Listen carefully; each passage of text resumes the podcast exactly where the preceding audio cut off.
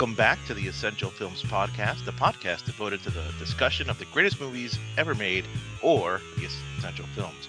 I'm Adolfo Acosta, and I am joined by my co host, Mr. Uh, Mark Espinoza. And on today's episode, no one can hear us scream as we discuss the movie Alien. But before we get to that, how are you doing today? Uh, I don't know, Adolfo. I know. I feel like I'm having a little bit of indigestion. I don't know if that's a good sign or not. Well, you know that does actually play into the uh, into the movie a little bit. That is apparently one of the reasons that uh, indigestion one of the reasons that uh, that scene got put in. But we'll get to that in a little later, a little bit. Um, how have you been doing since our last show? Uh, well, notwithstanding my current status, uh, I've been doing pretty good. Uh, I've been uh, you know, trying to catch up on some some flicks. My uh watch list, my pile of Blu-rays and box sets keeps growing, and I don't have time to watch everything. It's it's it's, it's the poor uh, cinephile's dilemma. I'm sure you've Yeah, had that problem as well. Exactly. Every time there's a flash sale or a uh, 50% off Barnes and Noble on Criterion sale. That's that's next Um, week, by the way. Yeah, it's next So- week. Um, or every time I just see any, like about a year ago, uh, maybe it wasn't a year ago, maybe it was like uh, six or seven months ago. I don't remember. Uh, Twilight Time. That the I'm not sure if Oh, you know I that missed them. Yeah. Yeah, they were going out of business, or they and they and they were basically they put up like a big sale, like Yep, they sure going out of business. And I bought like 20 Blu-rays. You did? Oh.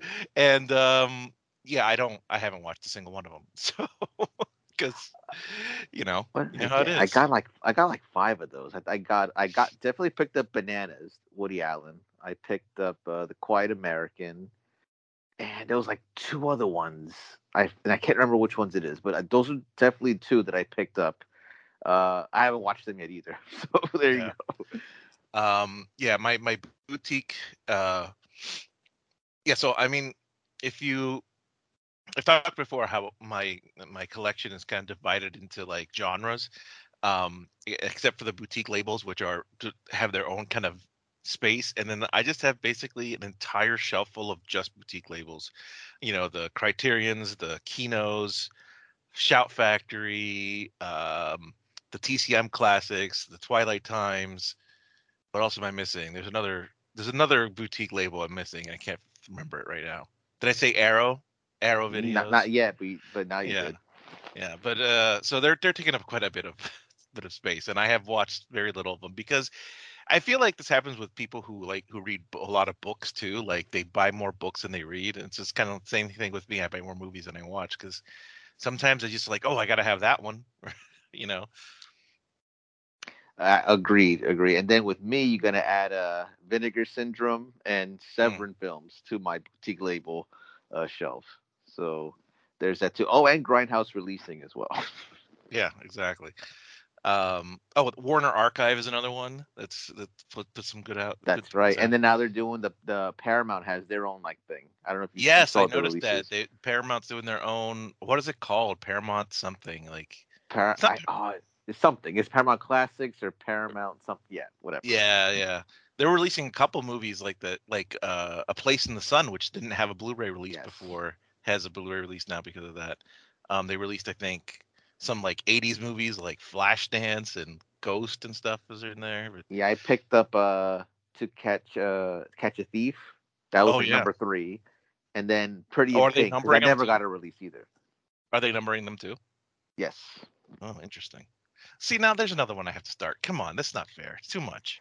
Yep. I have like number three and number four, and I don't have the other ones. So you know, the OCD film collector in me, I gotta get them all, Yeah. even if I'm double or triple dipping. Yeah, yeah. Anyway, that's the life of a, a physical media collector. Um, so it's Halloween season. Um, you been watching any Halloween spooky films this month? Oh, I try to. I mean, I did uh well, as far as at home, I did watch Halloween Kills on Peacock. Um, we'll talk about that some other time. But uh, I don't know if you got you got around to seeing it yet. I haven't gotten to it yet. I will though. I'm gonna try to get to it before the actual 31st. But I did have a couple of uh outings at Alamo this month for uh, some some spooky films. Uh, in fact, just a few days ago, actually this week, I uh, saw Phantasm for the first time on the big screen at an Alamo. So Boy. that's an interesting film. Um, yeah, that was my first time, fun. first time watch for me. That one. It- it's fun, but it's weird. Yeah, it is. it's it's a it's a nice brisk watch though. It's only like eighty minutes, but yeah, uh, it's real. It's real short. but but it, but it's a, it's a fun movie. It's a fun movie. The, the, the tall man, man, it's just He's a good villain. Like he's He- super creepy.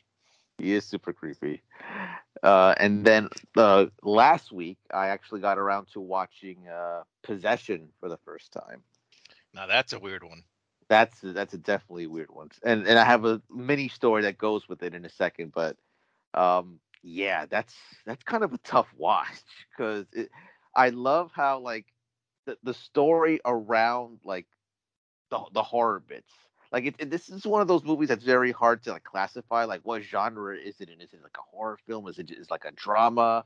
I mean, it's a it's all of those things, but there's not really like a horror genre drama type of category to put it in. So that's why there's still debate as to whether what to really call it. But you know, I think you- people call it a, a a horror. I think people classify it as one. Yeah. but you you know for those who don't know this story revolves around like this couple who's basically it's one of the most harrowing like divorce stories that turns into like a batshit crazy horror movie about like what an hour into the story and i mean I'm, I'm sitting there watching this and it's like i can't it's like it, it's it's so like you get so pulled into the story like there's some really good acting here sam neill and Isabelle Adjani are so great here and they really like kind of suck you into their drama and you're just captivated by it. But then what happens like an hour into the story and what starts it just the story just gets weirder and weirder it becomes like an allegory for this and that and wow like i was i was absolutely floored by it i really enjoyed it um i'm you've seen it once though right adolfo Yeah, I I I own it. I own it on Blu-ray. oh you, got the was it the mondo macabro special edition or like what, what version did you Uh, get it's it might be that I don't remember what it. It's like a weirdly like funky uh, release. It was like uh like it, it's kind of like a, a digibook, but not really. Like it's really long, and I'd have to see if does it come with the soundtrack No, it does not come with the soundtrack. Oh, okay. It's not. Uh, I'm walking over to it right now. Uh, it is it is the Mondo Vision release. Um, there you go uh, it does not have the soundtrack. Um, okay, because they had the I think the original release that was limited to 2,000 copies came with the CD soundtrack. Yeah, I mean this is a really nice edition though. Um, No, but you're that that hold on to that because that's worth a lot of coin right now. is it It's- really? It's out of print. Oh, I'm glad I got it then. Yeah, and now I'm pissed because I want it now. So Yeah, it, it's it's an interesting movie. It's definitely definitely you know, it gives me like uh, gives me like Mulholland Drive vibes in the sense that yeah, it's a kind good of a like kind of a horror movie, but not really, but it is, and you know what I mean? Like it's it's got a lot going on, and you don't really know what is going on for a lot of it, but yeah. And not for nothing, it you know, kind of going to today's topic of Alien, like Possession is also kind of a slow build because they kind of build the backstory throughout like that first like 45 minutes to an hour. And then that's when the the crazy stuff happens, which is kind of like an alien here too. Like it's a very slow burn until you get to the big action sequences. right. Um, so how how so you saw that in, in Alamo with a crowd? How did the crowd react to it? Well, I mean, there was some eh, there was some instances where like they laughed at some of the dialogue, which I get because like sometimes the film takes itself a little bit too seriously. So like when you have like some I I forgot what something that Sam Neill said that was like it just played completely straight, but everybody just laughed at it. And I laughed at it too because it, it it it seemed out of place in a way, you know. But then of course the German guy got all the laughs. Like that guy was, was a wacky character. But um but but I mean it was when it was meant when it was time to be serious, they got serious. Like especially the, that infamous scene with with Isabel in the in the subway station Oh yeah, that went on like a little too long, but like there was like complete silence just watching that on screen. Like she she was amazing there, especially in that scene. But it's just it's a little it's a little hard to watch. Right. Um. Yeah, it's it's a it's interesting film. Uh, I've been I I've been trying to do the 31 horror movies or or uh, or spooky movies for Halloween. I don't think I'm gonna get there. Thinking I'm probably by the time the 31st ride r- rolls around, I'll probably be up to like 25 or something. I don't know. I don't think I'll be able to get get there. Um, I've I've done a lot of like favorites, like you know, like Ghostbusters, uh, The Thing, Alien, of course, because for this rewatch, uh, did Hellraiser, Poltergeist, but then I I did some um oh Night of the Living Dead. Um, I did some movies that I hadn't seen before. A couple. Um, have you ever seen um, have you ever seen I Saw the Devil? No, I haven't seen that one. Okay, it's a Korean movie. It's more of a serial killer movie, and it's it's screwed up. It's it uh, without giving too much away. It's about a serial killer, and uh, he kills the at the beginning. He kills the the the wife or fiance. I can't remember of uh of like uh, the Koreans equivalent of like the FBI. I don't know what what they call it, but like he's a special agent of some sort. And then this guy basically spends the rest of the movie like hunting him down um Right. and and getting his revenge. But it is grisly. It is a grisly movie about revenge and everything and it's uh it, it is it is more like Silence of the Lambs horror like so it's it, it- like it's it's not supernatural or anything. It's it's about like human beings doing horrible things, but it's Right. really really violent uh, and it's really disturbing. Um, what's the other one I saw that kind of stuck with me? Um, uh, Martyrs. Have you ever seen Martyrs? No, I haven't seen that one either. Have you heard of it? No, I actually haven't. Uh, it's another rough one. I don't know, like nobody warned me about it, but it's like it's part of the French extreme movement. Um, oh boy, it- it- yeah, wacky it's- French. yeah, it, it's it's hardcore violent. Like one of the most violent movies I've ever seen. I don't even want to tell you what it's about because it's one of those movies that starts one way and then halfway through, kind of like possession, you're like, wait, what is this doing now? Um, and, and you're like in a completely different movie all of a sudden. Um, and it's it's so I'm not even going to say what it's about. Um, what and the other first time watch, what was it? Oh, I watched Happy Death Day. That was actually a lot of fun. Have you ever watched Happy Death Day? I've been meaning to watch it, but I haven't gotten around to that one. that one's super fun uh totally worth a watch uh and you know good slasher send up you know um you know fu- it's funny and it's also like you know I mean, it's not too scary. It, it's like it's like a Right. it's slasher movie scary. Like you know where the jump scares are gonna be and everything, but it's still fun. It's still a lot of fun. Good old Um, Blumhouse. No, yeah, and uh, of course I have to mention uh, the Muppets Haunted Mansion on Disney Plus. That was that was that was good. If you like Oh. Muppets, this is like the best Muppets thing they've done since the 2011 movie. Dad, what's a Muppet? Well, it's not quite a mop, not quite a puppet, but man. So the rest of your question, I don't know. That's a great line, by the way. And So- I think and I think you've noticed I've been watching a lot of Treehouse of Horrors. Yes, yes, you have. I'm very glad you've been doing that because especially those like first ten or eleven are pretty epic. After that, it's eh. But I'm trying to remember. Uh, I got up to I think 15. I think that's the uh, the last one I saw, which would have been like what mid 2000s more or less. yeah, Yeah, that was the last one I watched. I'm trying to remember what what the last one, last stories on it were. Um, uh, no, that yeah, I can't remember what the last stories were. I couldn't tell you which ones either. It it, it- was they were starting not to get as good. Um, is it But, uh, oh, you know what? It was the one where like Lisa was like a Sherlock Holmes kind of character. Okay, I think I remember that one. Chief Wiggum was like the like a Jack the Ripper killer or something. I and then there was- that. there was Homer when he got the powers of the Grim Reaper, and he was like yeah, killing yeah, everybody. That, that, That- it's ringing a bell. Very vague though.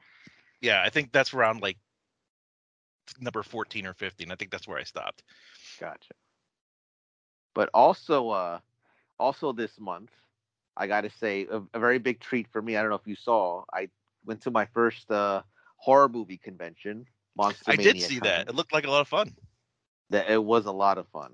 I only got to spend the day there, but I mean, I made the most of it. Of course, you go to any convention, there's the vendors, and then there's the uh, the celebrities there that you get to like you know meet, take pictures with them, get autographs, chat with them for a little bit. So I'm sure as you saw, I met uh the OG Michael Myers, Nick Castle, great man, Mhm. very nice guy.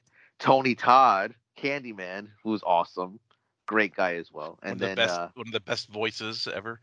Yes, of course. it's funny. I go up to you know, you know, Mr. Todd. It's nice to meet you. He goes like, "Nice to meet you too, young man. You good looking. Got happiness all over your face." that, that guy's awesome. But uh, and there was a few people I also wanted to meet. Like for example, uh, James Jude Courtney, who plays Michael Myers in the 2018 Halloween, and then then Halloween Kills. His line was way too long, so unfortunately, I did not have a chance to meet him. But I'll try to catch him down the road next time. Um, but I, for those who love uh, Joe Bob Briggs, The Last Drive-In, I got to meet the man himself along That's with awesome. Darcy. They are great human beings. They are awesome. Got to chat with them for about like what seemed like forever. It was about two or three minutes. I got to have a conversation with them. So that was uh that was very cool. And uh I found uh Vinegar Syndrome was there. They had a vendor table, so I picked up a couple Blu-rays from them. Uh, and overall, it was a it was a very fun time. But here's where I was. Uh, here's my little side story about possession. So they had a guy there who was um it was a vendor. I don't know what, what the name of the place was, but basically all he was doing was selling uh DVDs that were burned from VHSs. So he had all these old horror movies. I was about to say, I was about to say, if it's anything like comic book conventions, you have legitimate vendors, and then you have like some carny vendors there that are doing stuff that are basically bootleg ripoffs. And I love the fact that you said this because I was about to ask, did they have someone selling like bootleg stuff? And it sounds like they did. But it, but it was literally like walking into like a video store in like the 80s, late 80s, early 90s. Like you have like all these shelves of all these obscure horror movies, and it's literally just VHS burned onto DVD horror movies. That's fantastic. And not only that, because you and I are wrestling fans, he had all the old Coliseum videos on there too. oh, that's awesome. The old super tapes. They had the best On, of Hulk burned onto DVD and stuff. That's right. That's awesome. He had a, the be- the best of WrestleMania, even though WrestleMania was only like five years old at the time. they had a best of WrestleMania Coliseum video, I guess. Um, and then of course I found the American 80 minute cut of Possession on there. Nice. the exploitation cut. So I ended up picking that up because, uh, of course, I had to. I mean, this was the only copy of possession I can get that wasn't worth like two hundred bucks at this point. So, and of course, the American cut, which was released to the grindhouses and all that, took out all of the backstory of the divorce, and it's they made it into a body horror film. So I'm like, okay, I gotta, I gotta catch this. This is history right here. So I picked that up. I picked up a movie called 2020 Texas Warriors by our friend Joe D'Amato. So that I can't wait to check that out. And then, of course, because wrestling fan, I picked up the uh, Coliseum video version of King of the Ring 1993. So Oh, nice. I'm definitely gonna check that out. So overall, it was a good time. you know uh, i- i- i- though i love those bootleg guys um they're just they're the they're the, the heart and soul of any like convention um uh, the first time i ever saw pulp fiction was from from a bootleg tape that one of those Yes. guys was selling You told He the was- story. yeah the, it was the laser it was the criterion laser disc copied over to vhs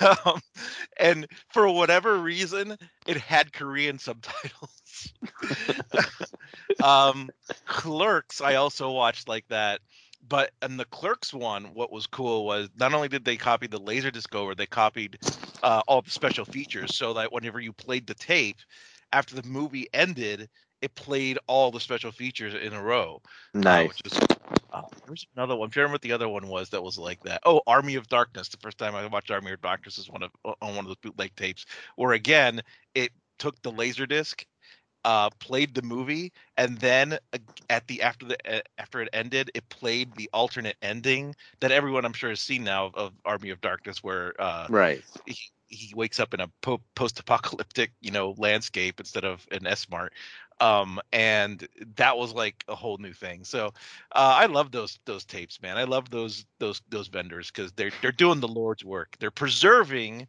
stuff that isn't available in newer formats you know? And to me i always feel like yeah, it's technically illegal, right? But uh, uh, but if the if the copyright holders are not producing that content on that format, then that's their own fault for not, you know, capitalizing on that. Couldn't agree with you I more mean, there. WWE could release those Coliseum videos on DVD if they wanted to, but they don't. And not for nothing, like like I said, you need to take care of those like WrestleMania tapes that you have that that box set because like you know, one of the reasons why I bought this King of the Ring show was mainly be to hear the unaltered entrance themes that now keep getting edited off all on Peacock or on the network or wherever you're watching all this stuff now because like whatever copyright claims now or you know music licenses or whatever. But these old tapes have the music intact. So it, it's it's funny you mentioned that because it's funny that we're even having this conversation right now because about uh, I just got a package from eBay that I bought a little uh, that I bit I bought a little bit ago. I just got it in today, and it is a VHS to DVD recorder. and I'm gonna, I'm actually gonna take some of those uh, WrestleManias and put them onto DVD um, because if you because the, when they released the WrestleManias on DVD, the old ones, they chopped out all the music, like right. the Demolition song, the Hillbilly Jim song, um, like all the the pop songs that they use at the beginning uh, of of the shows and stuff. And like, you know, Hogan came out to Eye of the Tiger, that's gone. You know, uh, I'm trying to say, uh, I think uh, the U.S. Uh, Barry Windham and Mike Rotunda came out to Born in the USA, that's gone. So like, it replaced. So so the old the old uh, Coliseum videotapes has that stuff in it. So I'm gonna you know put that on DVD for like uh for uh what's the word um, for posterity, I guess. And, and uh, you know what's the worst part about some of those like edits? Not only do they edit like the the music and replace it with some generic crap, like for example, like Ricky Ricky Steamboat's WrestleMania three entrance, like his theme is replaced, right? Yeah. Not yeah. only do they do that, right? They have to re-record Howard Finkel's introduction, so it sounds like he's recording it in a studio instead of yeah, announcing it, it in front of a stadium. Yeah, it sounds awful. It's like it instead, sounds of, horrible. instead of like and introducing, it sounds like and introducing at 220 pounds, Ricky Steamboat. it's, like, it's like we know we know what you did here, guys. This is awful. Um, it's terrible. It's so bad, but I, I'm I'm glad I have those now because and especially know. now with WrestleMania six, is the only way you're gonna be able to see the Roddy Piper match because you can't see it on Peacock no more. Well, here's the thing about that match. like, I get why they took it out. Now, I'm a I'm I'm a believer, and you shouldn't edit edit things out of. uh You shouldn't edit the original artwork. Um, uh, uh, you shouldn't censor it, I should say. Um, that being said, like that match sucks. Like that. like you don't need, like I'm never gonna watch that again. Like it doesn't matter to me that it's edited out. But at the same time, I do agree that it should not be edited out. Right. Um, but yeah, so uh, uh, I and the, you know, plus I have a v, it'll give me a VCR again because I haven't had a VCR in a while. Right. I could watch the the uh those mid '90s releases, uh, Star Wars releases. You know that uh that oh. came out. I still have those. So anyway. oh, speaking of VHS, also, so what Joe picked up, he picked up a VHS copy of Maniac Cop from one of the vendors nice. there and uh, he had it signed by Joe Bob and Darcy. So he gave that to them to sign, which is funny because I think they showed Maniac Cop on one of their episodes last season. They did uh, part one and part two as their episode. So that was so it was a fun time. You know, it, it it's funny, but it is VHS is kind of making a little comeback, like, like vinyl. Like yeah, not like in the sense that they're producing VHSs, but like people are going back and buying VHSs because like there's a nostalgia for that market like now and and right. and um and there are certain things like you know i the example i always like to give is like texas chainsaw massacre where if you see it on blu-ray it looks too pretty you know mm-hmm. we mentioned and that yeah yeah it's a movie that kind of needs to look grimy and dirty and vhs is kind of the perfect you know the perfect medium for that um, so like I, yeah, I can see that making a comeback now because uh, uh, collectors are buying more VHSs. So I don't know. I, I I don't know if I'll dip into that like it did with Blu-rays, but we'll see. or not with Blu-rays, with laser discs. Yeah. All right. Um, so that's kind of well, our, that was fun. Yeah, that yeah. was fun. With the walk down memory lane and and the and the your convention trips. But let's let's we're here to talk about Alien. This is going to be our Halloween episode. Um, so I'm going to ask the question I always ask: How did you first experience Alien? So I remember. Oof, this was a long time ago now.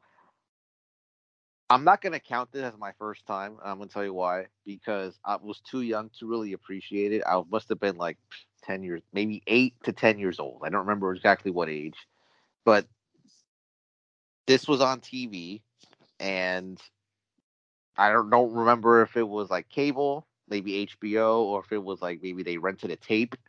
But I was at a cousin's house, and everyone, oh, and of course, you know, with Spanish families, like they all got to when we had one of our gatherings, like, oh, vamos a ver esta película. Oh, so it becomes like the after dinner ritual where everybody just gathers around the TV and we just watch a movie, right? So they rented, they must have rented Alien or it was on TV. I don't remember what it was, but of course, eight to ten years old, I'm not really watching the movie. I'm kind of like running around with my other cousins, you know, and so I remember bits and pieces of it then. But then it's funny because later on, I never really had the will to go back to it until again, I went to college and I started gaining my cinephile creds. So when I finally uh saw the Alien quadrilogy Blu-ray set on sale, this was like I think in 2012. It was on sale on Amazon for about 25 bucks. You got all four movies. I don't know if you have that set, but Yeah, that's, that's, a pretty good that I have. bargain. And uh, I was like, oh, I I finally I can I can own these movies, and uh, I can I can watch this. So I went and picked it up, came in, slapped an Alien, and I don't want to say I was blown away by it, but I had a great time with it. Maybe I was still again maybe not appreciating as much as I should, but I, I liked I liked the movie. I liked the uh the whole atmosphere around the alien, and it was basically like it was basically a, a, a slasher film in outer space. That was my whole my my impression of it. But it wasn't until a few years ago that I saw it in Alamo, and I really I was like, okay, I'm I'm in a theater with people. Let me really watch this and let me see what all the fuss is about. Because again, I liked Alien, but it was like, eh, I mean, it's a fun movie, but I didn't really think much of it. But I really sat and watched it a couple years ago in Alamo, and that's where I think my appreciation for Alien really, uh, really took hold. Because, like I kind of mentioned earlier when I when I was mentioning Possession, it really is a slow burn. It's deliberate by Ridley Scott, and we're going to talk about that later on, you know, throughout the movie when we go through the film. But it's one of those things where like they take their time, like they build. Okay, you know, they build the setting. It's this is the ship, this is the crew. You know, why are they coming out of stasis? Oh, they get a signal. Why? Is the signal good? Is the signal bad? And then between that, between them landing on the planet, between Kane becoming the, the poor host to the to the face hugger, and then the chest burster, and then that's when like the movie takes off. But I really appreciated how much of a slow burn it was to get to that point, because then once after Kane's death, that's when basically all bets are off, and that's when the movie really finds its footing. And I was able to really just kind of take that all in and appreciate the direction that you know Ridley Scott took it in, and the deliberate choice to have it go with that pace. And just coming out of that screening, I just you know grew an even bigger appreciation for Alien and for Aliens. You know, I love both those movies. Let's not talk about the other ones right now, but at least those first two are, are pretty much masterpieces in my opinion. And I mean, this this this one really really started it all. And I it wasn't until I got to that theatrical screen and seeing it with the crowd and how the crowd reacted to it that I really just kind of took in just how great of a movie this is. Yeah, it's interesting um, that you said that because I, I, well, first of all, if you would have watched Alien, if you would have actually sat down and watched it when you were eight or nine years old, you probably would have been terrified. Um, but uh, I had a similar experience where I, I, I remember it being on TV, but my first introduction was actually Aliens. I had and I remember seeing bits and pieces of that before I saw Alien like a little bit later. And I think I saw uh like I just remember like it being on TV like uh, my dad watching it or my brother watching it or something and was on HBO or, or one of those kind of channels um, and watching aliens and then just seeing like one of the aliens just freaked me out so I just didn't watch it again um, and didn't keep watching it back then and so then I probably was like a teenager whenever like I actually sat down and watched the the first film. I'd probably say I was 13 or 14 and yeah like I, I remember just uh, you know at that age kind of like you I was like okay that was fun that was cool I liked it but then like upon revisiting it like uh, older i'd like appreciate it more and more to the point like i've seen this film a lot like this is one of those movies like i watch almost every year around halloween Right. and um it, it's it, it is like it ranks in probably one of my top five horror movies ever and um i will every time i watch it i always like come out of it like appreciating it a little bit more but um yeah i i, I love this film and uh it, for all the reasons you mentioned and, and a lot more. But yeah, this is this is one of the greats. Of course. Um, so let's get into some of the statistics here. Alien was directed by Ridley Scott, uh, with a screenplay by Dan O'Bannon and a story by Dan O'Bannon and Ronald Shus- Shusett.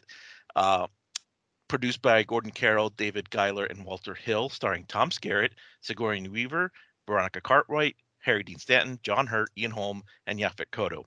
Um, with cinematography by Derek Va- uh, Van Lint and music by Jerry Goldsmith. It was distributed by 20th Century Fox and it was released uh, on May 25th, 1979. Um, so I got a lot of notes on this movie. Um, I'm trying to see where we could start because uh, some of it ties into the actual plot and some of it doesn't. But um, why don't we just start with uh, with the fact that let's let's talk about the alien first. The alien itself, a very um, iconic look, very iconic design, very scary looking. Maybe Right. not so much now that we we're accustomed to it, but like when you first see it, uh, if you've never seen it before and you first see it, it's a really shocking, like looking. It looks like an alien. It looks very uh not of this world. Uh, and it was designed by a Swiss artist named H.R. Geiger, uh, who, you know, went on to fame after this film. Um, and uh, it was portrayed uh, uh, by a, a very tall, um, uh, tall, slender Nigerian uh, uh, design student named uh, Bolaji Badejo, I think is how you say it. Um, and he was apparently cast because it made the alien look unnaturally tall, and since most people don't come a, come across six foot ten people, it made it look like something otherworldly. Um, but yeah, I, what what what do you think of the like classic alien design by Geiger? It's uh pretty scary. I mean, I remember, you know, when I first sat down to really watch it, like I was just I want to say I'm, I was terrified by it. At, at the time, I was already in college, but I was like creeped out by it for sure. I mean, it was just, I mean, just from, I mean, again, we'll go through it as we talk about the movie, but from the initial, like, the, even just the face hugger itself is is creepy, and then when you get to the full, the full grown alien, like you're already like shitting your pants at that point. Yeah, yeah, i- it's it's a weird it's a weird design. Um and it's interesting because like I said it comes from HR Geiger. Uh and if we want to talk about weird, what's interesting about the how this movie came together is uh Dan O'Bannon uh who was uh, the screenwriter of this film, one of the screenwriters of this film, uh, worked with John Carpenter a few years earlier on a movie called Dark Star, which I'm not sure if you've ever seen, um, but it's a really wacky science fiction movie. Um, and it was done on a very, very, very low budget. And the alien in that film is no joke, a beach ball with legs. Um, Like literally, they used a beach ball. um, and uh, he, while it was like, you know, he was satisfied enough with the film, he wanted to make uh he always really wanted to make like a a, a more serious adaptation of that kind of concept um and he was kind of always kind of working on it but he went to work for a little bit a few years later to work on uh on speaking of which is very timely because the one, the film just came out in theaters uh Dune Alexand- Alejandro Jodorowsky was doing his adaptation Yes. of Dune at the time, and if for, for well, side note, if you've never seen the documentary Jodorowsky's Dune, you have to see it. It's um it's fantastic, especially if you watch the the current the current film that's out now or the uh, David Lynch version. Wa- watch Jodorowsky's Dune. He was the first guy that tried to attempt adapting this novel, and um it, it- back in the 70s. And he, if you know anything about Jodorowsky, he is a very eccentric filmmaker who takes a lot of LSD and uh, he was going to bring that sensibility to to um to his adaptation of Dune. If you've ever seen El Topo or The Holy Mountain, I mean that that's what he was going to do to Dune. And O'Bannon was working on that, and that's where he met H.R. Geiger. And uh, so it all comes full circle. Then he brought H.R. Geiger to him to the production of of uh, Alien. That's right. I mean, Alejandro Jodorowsky, bro. I have I have the Arrow set that came out with all his like El Topo, Holy Mountain, and then I just got Santa Sangre in 4K from Severin. So Nice. I'm all in on Jodorowsky. Yeah. Again, Jodorowsky's Dune, fantastic documentary. Just to see all the crazy things that he was going to do with that movie. Um, I think he was going to pay like Salvador Dali a million dollars a day to be in like a couple minutes of the film. Crazy stuff. Crazy. Yeah, and the doc. I have the Blu-ray of the documentary too. It is fascinating. It's so good. It's It's, so good good. stuff. Especially, especially, I would watch if you've never. So if you've never seen the movie Dune or read the book, it's it would be. I think it, it it would be more rewarding to watch one of either the David Lynch version or the new version, and then go back and watch Jodorowsky's, so you have some context of the stuff he was trying to do. Right. But even if you haven't seen it, it's still fun. It's Um, still wacky. but yeah, it's it's it's a it's a great documentary. Anyway, back to Alien. So uh, that's where he met Geiger and brought brought him on board to do the design for um for uh, Alien and uh, the weird aesthetic that he was gonna bring to Dune is certainly at play here with the the face huggers and the alien costume itself. Um, and I- believe what he was mostly responsible for was not only the creature design, I believe he was also uh, responsible for the spaceship where the creature landed, but he was not responsible for the actual uh sorry, where the not where the creature landed, where the where they find the alien eggs. But he right. was not responsible for the Nostromo design. Oh, okay. Interesting. Because if you I mean if you look at them, they're completely different design. One is very kind of industrial and and and like pretty, you know, standard sci-fi stuff, and the other one is very alien and otherworldly. Yeah. Um, but yeah, um, so th- I, I found that to be uh, a a pretty interesting, uh, pretty interesting uh, fact. Um, so whenever they were working on the on the film, on the, writing the film, one of the, this is kind of common knowledge, but the original title of the film was called Star Beast, Star Beast. Yep. uh, which is one of the most terrible names I've ever heard. Oh, it, it, it sounds like like a suit came up with that. So there you go. It, it, it really does. And the thing is, is that when they were initially trying to sell the film, they really wanted it to be taken seriously and not like a low budget, like, um, like a low budget uh B movie. Because you gotta you gotta remember, like at this point in time, this is like I think the time they were shopping it around was just about when Star Wars was about to hit. So it Mm, wasn't uh, it wa- sci-fi wasn't quite taking it seriously yet. So sci-fi was like B movies and stuff. It wasn't like it wasn't stuff to be taken seriously with huge budgets. So it's funny because Star Beast certainly gives a B movie vibe, right? yes, so I'm glad they changed it to Alien. Oh, me too. but then again, technically, but not even just just think about it for a minute. 1976, 1977. You hear Star Wars, you think that's a B movie too. Like you Yeah, go into totally that is. thing, oh, it's totally a B movie. Absolutely. You know, coming out of the release of Star Wars, oh, science fiction is the it thing now. We want to finance science fiction. Exactly. Um, and and that is essentially what, and it's and it's funny because it came from 20th Century Fox, the same uh, company that released Star Wars. Right. Um, and when you think about it now, because it's a 20th Century Fox film, Alien is now a Disney movie. So,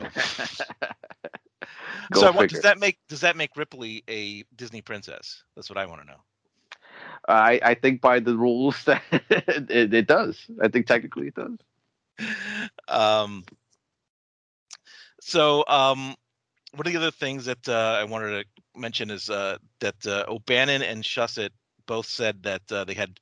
Uh, I got a great quote from uh, I think it's Shusett who says, uh, "I didn't steal Alien from anybody. I stole it from everybody." He he used the he cited influences from The Thing from Another World, which um, Forbidden Planet, um, and then other people have pointed to a, a, sequence in the movie Planet of the Vampires that has also a they where apparently they find a, a large giant with a skeleton on an alien planet. I've never seen it, so I don't know. Um, but it's apparently people make that connection as well. Um, what else? Uh, and he cites some other like sci-fi books and stuff that I'm not too familiar with. Um, but they ended up pitching this film as uh, Jaws in space, which I think is a pretty accurate description. It makes sense. Um, they eventually got picked up by a production company uh, called Brandywine, um, and they helped kind of uh, what's the word I'm looking for? Like, uh, kind of bring in the deal with 20th Century Fox. Um, but uh, they tried to mess with the script apparently, and they uh, they were messing. Yeah, they they made a lot of changes, and according to Shusett, uh, they weren't good at making it better, or in fact, not making it e- or not making it even worse.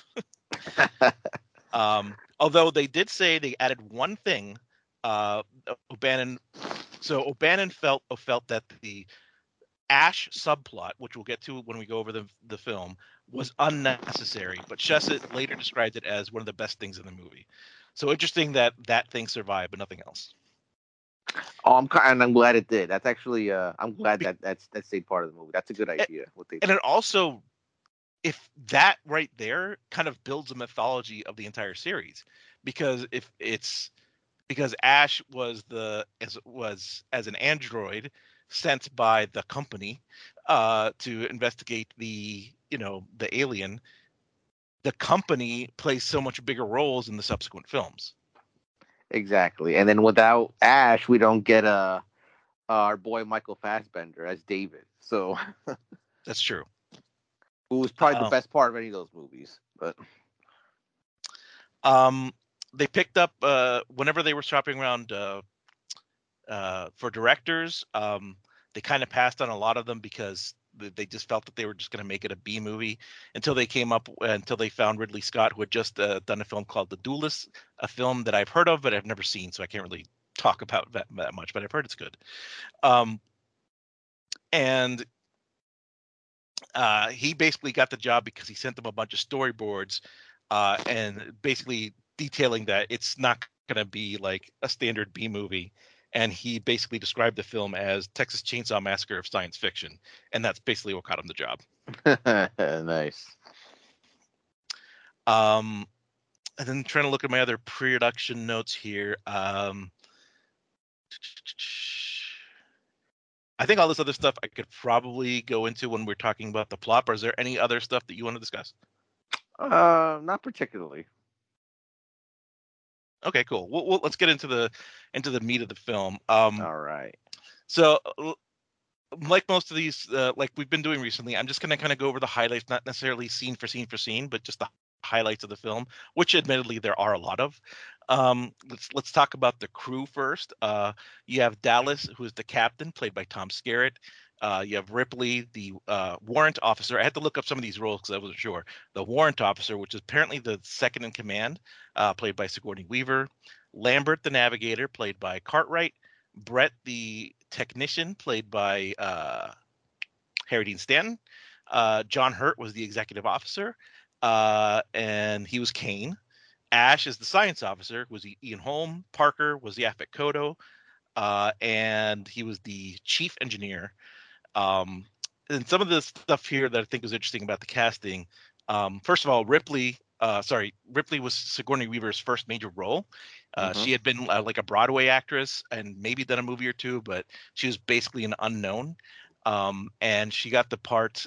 Um, what I think is interesting is that they wrote the script specifically as a unisex crew, uh, basically not d- differentiating between men and women, so that way they could audition anybody for any part Uh, kind of that smart. could- Yeah. yeah, exactly. So that they could get like the best actor for each role. Um, so Ripley wasn't necessarily supposed to be a woman, but uh, it ended up being Sigourney Weaver as the in the audition. Um, and obviously, this was a breakthrough performance for her as she went on to become a huge movie star. Yes, absolutely. And uh, possibly a slight correction. I think warrant officer is the third in command because I think Kane Oh. outranks her. That's You're what she said in that scene. Like, you know, when Dallas and Kane are off the ship, You're I'm right. charge. You're right. I'm sorry. You were absolutely right. Um, and I was thinking of that scene because of her taking command. I forgot that Kane was above her. You're right. Right. Um, Lambert, played by uh, Veronica Cartwright, what I think is interesting in this was that she was initially cast as Ripley, um, and went to set assuming she was going to be Ripley, and then they got she got there and found out she was playing Lambert, which she did not like because Lambert is, let's face it, the crying whiny one, right? and she did not want to be like the damsel in distress but uh they they eventually sold her on it by saying oh you're the audience for this you're the you're the audience stand-in you're the one that feels all the fear for the audience and eventually she she obviously she did the film but yeah she is the she is basically the quote unquote annoying character that's just screaming the whole time That's true. um uh harry dean stanton uh appa- apparently the first thing he said when he went into the audition uh was that was i don't like sci-fi and i don't like monster movies. Um, and he got the job. So there you go. That worked. um ian holm was the uh the most veteran actor on the set on the set. Uh he was he had by that point done about 20 20 movies and he was a veteran character actor. Um Yaphet Kotto got the part because of Live and Let Die. He was the villain uh in, in that film if you've ever seen Live and Let Die. And I think that's of the course. all the cast kind of notes I have here. Yeah, by the way, everybody, Live and Let Die, great movie. The first Bond movie with Roger Moore as, as James Bond. It's a fun movie. Definitely check that out if you're into James Bond. Or if you're just into spy movies. It's it's, it's a fun ride. Absolutely. And and, and, Dr. Kananga, bro. what a what a wacky guy that he is. He he he plays it he hams it up to the max, but it's great. You know? totally hams it up. I mean, that's a weird. It's a weird Bond movie because it's like has voodoo in it, and like uh, all sorts of things. There's a guy looks like Papa Shango. Uh, That's right. Uh, anyway, it's a, it's a it's a fun movie. Um, so let's talk about the film. Uh, one of the things that I kind of want to point out right away is um, that the the ship, the Nostromo, uh, looks very much a like a realistic environment. It looks like a lived-in environment. They the the the screenwriters and the producers say they they really wanted kind of to match the the aesthetic that Star Wars had, where it not not everything was shiny and clean. It was it looked like it was used and uh, had been around for a while, and they wanted to call it that they wanted to have the the aesthetic of uh, summarized as truckers in space, um, which is essentially what they are. They these guys are uh, this crew is a it's a mining operation, and their their whole uh, thing is to bring back ore from some undetermined planet, bring it back to Earth. So they they have all like some crazy amount of like two million tons of ore or something that they're hauling back to Earth, um, and uh, that's their job is there is to to be like a crew of this kind of what do you want to call it like a It's like a mining ship, basically. like a mining ship yeah um and that's and that's why yeah, so and it looks like that It looks like a like a blue collar space crew that's kind of what i was looking for And my whole thing, and this is this is a me problem. Like watching it with 21st century eyes, like you know, this is supposedly like all these years into the future, and yet their computer systems are right out of the 70s. Like I can't. I do love like that. it, it's it's my uh, it's kind of hard to kind of get into the moment now when seeing like those computers boot up, like the ones I used to have in you know 1993 in school. You know. and it's even funnier when you look at like movies like prometheus and um alien covenant which are prequels but then you watch the movies and then they have like more advanced technology Exactly. but whatever you know it, it, works I, I- i'm I, I can like like i can let go of that without without too many issues Yeah. the movie is good I mean, I could too, but it's just it kind of just it's just striking now, especially watching it like with the last rewatch I just did. it's very striking how old those computers are now. It does do something. It does do something that sci-fi movies do a lot, which I hate, and that is when people are staring at a computer screen, they you see like the backwards image of the computer on their face, and right. if if that were to actually happen when you were looking at a computer screen, it would burn out your retinas.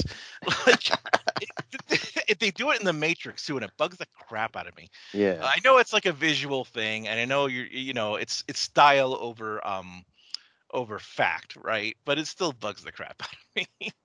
yeah, I hear you.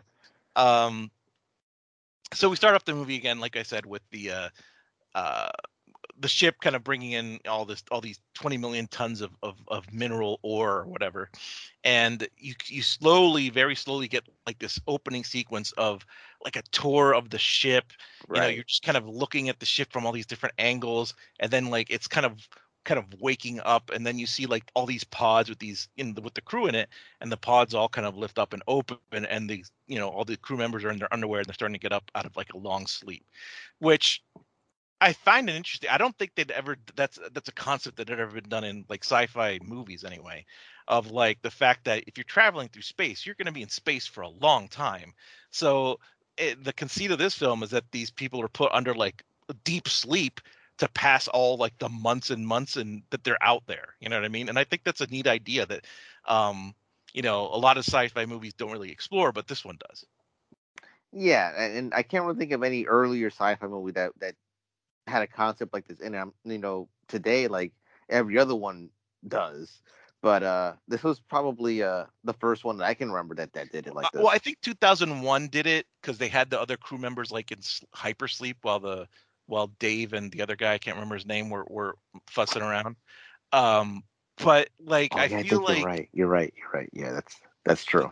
But this I think is like a movie that kind of popularized the idea. I think because I feel like it became more popular to see that in its because if you are in space and you got to travel like light years it's going to take a long time you know exactly so might as well just sleep through it um but yeah i, I like this whole opening with uh, with the with the ship like turning on and, and everything kind of uh, kind of booting to life. The ship boots to life. The crew boots to life. It's a really good opening sequence. And I gotta say, also at, at this point here for first time watchers, just stay with it. Like I, I get like you know why do I am I supposed to care about the ship? Why do I care about these people? Just, just stay with the movie. This is all building up. You're getting to know the crew, getting to know the ship. The ship is going to become a very important thing later on. How the ship is laid out. So just stay with the movie at this point. That's what I tell everybody. Like you know everybody's getting bored. Like no, just stay with the movie right now. It, it, it's just, there's a point to all this. Um. So you get like a, a sequence of them like you know the crew like eating their first meal, like their breakfast or whatever, the, before they start to kind of, you know, start their day or start their kind of journey home as they think they're going to be going on their journey home. Um, what I love about the scene, and I put a Facebook post about it, is that I really most identify with Brett and Parker because these two dudes are just like, hey, are we getting our bonus? Because you know. we worked more than we were expected to and you know i really want to talk about the bonus situation and then later on when they have to deal with a freaking alien in their ship that's killing everybody, like those guys really deserved their bonus. You know what I mean? I'm just saying they didn't sign up for this. Uh, apropos of nothing, we're actually recording this show on the eve of me receiving my bonus from the summer. So nice. So there you go. Did you talk to your boss about, about, the bonus situation? Yes, I did. I'll talk about the bonus situation. Um, it's around this point that Dallas, the captain, uh, goes to the ship's main computer to kind of see what's you know if there's any uh, any news or fr- from like the central command, uh, and basically they get a um, uh, they call it Mother. That is the name of the of the ship's operating system is Mother, um, and they basically get um, a a directive to go to a planet to investigate something. And right before you find this out, you see that Cartwright, who's the navigator, um, say, or sorry, Lambert, Cartwright's the actress, uh, say, we're not near Earth, we're, we're off course. And they're really confused as to why they're off course, which would be kind of a panicking kind of situation if you don't right. know where the hell you are out in space. Um, and then they get the the message from Dallas that the there is a uh, uh, dis- a distress signal emanating from a planet that we later find out is LV uh, 426 um, in the Aliens movie. Uh, and they There have to go, go. down and investigate it. Yep, and uh, of course Parker and Brett. Well, you know that's not our job, like to be investigating this stuff. you course, it's Exactly. like, why are we So- going down there? So uh, it, it it gets it, it, these guys totally get it. Like, A, we, we want to talk about our bonus. You're not getting a bonus. B, okay, now we got to go down and do something we really weren't contracted to do, and we really want some extra money. And now C, now there's an alien on board. Where's our money? I'm just saying. These guys have a point. They do. um but yeah this is a this is where you kind of get the setup of the whole film uh we're gonna get and this is just building the tension you know building the tension and the story of the film like you said it's it's very sl- i don't know if i'd call it slow but i'd call it deliberate you know i'd call it Right. like like it's if you watch the if you watch the sequel aliens aliens was very fast Right. this, th- uh, because it's James Cameron, and James Cameron is basically just making it like an action film. But this movie takes its time. It's like once they get to the stress signal, it's like now you got to see the ship leaving the.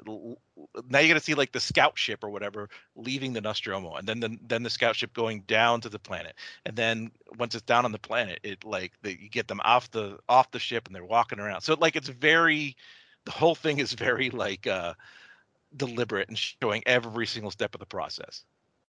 But like I tell everybody, just stay with the movie because it's gonna get good. Just just wait. one thing I find kind of amusing. Um, so with the ship, uh, like a lot of sci-fi movies at times, certainly like uh, 2001 and Star Wars, uh, when you see like long shots of the ship, they were uh, models that they were Yes. that were expensive, very expensive looking things. Um, but uh, one of the shots required the actors to be standing in front of the, the ship. And what I thought was funny is that Ridley Scott used two of his uh, children to sit to stand in like uh in the astronaut suits to walk in front of the ship to make it look bigger That's than it was. hilarious. Oh my god. That's I actually, that's, it's hilarious and brilliant at the same time. Yeah, I, I find that really funny. um, but um, but yeah, so so they're on this strange planet, looks very uninhabitable, uh, and left on the ship. So uh, sorry, Kane, Dallas, and Lambert all go out to investigate. Right. while Ash, uh, Brett Parker, and Ripley stay on the ship. Um, and this is an important detail that we'll talk about a little later. Yes. Um, and uh, so they go out to investigate the, the distress signal and see what's going on.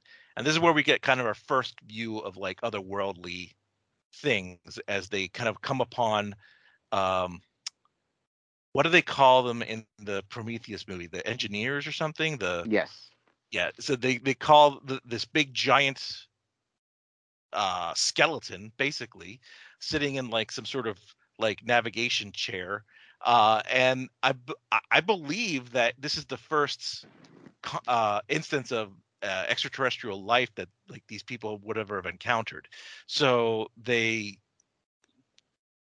they they're they see this guy and they see like that his chest has been ripped open so we get uh we're gonna get a little bit more on that a little bit little later. but, foreshadowing there. Yeah. um, so I want to talk about Prometheus a little bit. One of the things that always bothered me about that movie, and I, and I actually don't hate it as much as everyone else does. I think Prometheus is actually pretty good. But one of the things that bothers me about that movie is that it that at the end of Prometheus, they're not on this planet, which doesn't make any sense. They should be on this planet because it's perfectly set up to be on this planet. Yes. So why isn't it? right. why isn't it on this planet? like, why did they choose? Like, why make another movie to like, like that? It felt like that whole movie was to explain everything that happened before this, and then they didn't do it. and yeah, and then they had the sequel come along that's actually called Alien. But like, I mean, yeah, I'm in, in your boat too. Like, I like Prometheus probably more than a lot of other people, but you know, yeah, there's there's little things here and there that are like, hmm, you could have done it this way, and then you wouldn't needed another movie. You could have just went right into Alien from this. But whatever. Um, yeah, exactly. So these uh the three um the three crew members are kind of out in the you know they, they they go into the alien ship they see what's what's happening there and they're just kind of walking around kind of exploring um they find and kane finds uh an what looks like what looks to be an egg, and a very kind of gross looking egg, and he's trying to like find out what the heck it is. Um, interesting side note about this what I, is that this was shot in post production. Um, this was an added scene, not an added scene, but I guess they, they that's when they got the money to film the shot, the scene. Right. Um, they did it over a few days in post production, and uh, what I find is interesting is that when Kane is looking at the egg and it's kind of like translucent, he sees something kind of moving around inside. Right. Uh, that is just Ridley Scott's hand. Oh, oh, that's great. just just making some movements. Um, inside, whenever he actually opens it and he sees all the gross stuff, let me see what I, I found. Uh, what it was that was actually in there. Uh, um. Oh shoot! I had it. I had it in here in my notes okay, it was the innards were uh, the innards of a cow's stomach and tripe. Oh. So there you go. Yeah. I don't think I needed to know that, but great. oh, I have information about the face hugger too. Um, uh, the face huggers insides were let's see here. Uh, Scott for the face hugger, uh, Scott used pieces of fish, shellfish, uh, fish and shellfish to create the viscera. I mean, it's a little bit more tolerable, I think. Um, but that's why it looks like something organic because it right. actually was something organic. It was, yeah. Um, so as with most horror movies, someone smart does something stupid and messes with the egg, and the facehugger jumps out of the egg and uh, attaches itself to um, to Kane's helmet and then face and uh, they have to take him back to the to the ship uh, for medical attention. Now, this is where, when I watched the movie last year, um, it was especially uh, ah. especially prevalent uh, because Ripley basically says, "Well, you can't come in because you've been exposed to something." and protocol dictates you have to wait 24 hours before you come in. Uh, I can't let you on the ship because you could infect all of us. And that was just a little too on the nose for no. 2020. yeah. and let's face it, if they had listened to Ripley, everything would have been fine. I mean, Kane and there would have been died. no movie. That's right. Fair enough. I'm just Kane would have died, and probably Lambert and uh, and uh, Dallas, but the rest of them could have gotten away. Of course. and the ship would have survived. yeah, exactly. The ship would have survived. Um, but um, and like you said earlier, uh, Ripley says that whenever Lambert and Kane aren't on, or sorry, Lambert, no, not Lambert, Kane and Dallas aren't on board, she's first in command, and uh, Ash overrules her authority. Ash is the science officer and lets them in anyway. Now, is it just me, or is it after you watch the movie? The so all subsequent viewings of Alien after the first one, the signs are there that Ash is up to something. The first time you watch it, you don't really see it, but then in uh, subsequent times, everything he does, like it's there, like the signs are there that he's up to some some, some sneaky stuff. Yeah, he's totally sus. Like he's yeah, uh, like you don't notice it the first time. You're absolutely right. You just because the thing is with this movie is, and probably like when you want. now when I watched it, I knew Sigourney Weaver was a star, right? But when the, she when this movie first came out, she was not a star. Not most of the people in this class. She weren't. didn't get top billing. Exactly, and so you don't really know who the main character is going to be. If you watch it for the first time, you probably think it's Dallas, right? Right. Um, but as the movie progresses, obviously it, it focuses more on Ripley, but um, so you don't think of what Ash doing what Ash is doing is really suspicious until you watch it the second time and then you're like oh i, I see. He's totally he's totally suspicious. Exactly and then another a quick uh, plot uh, point as well.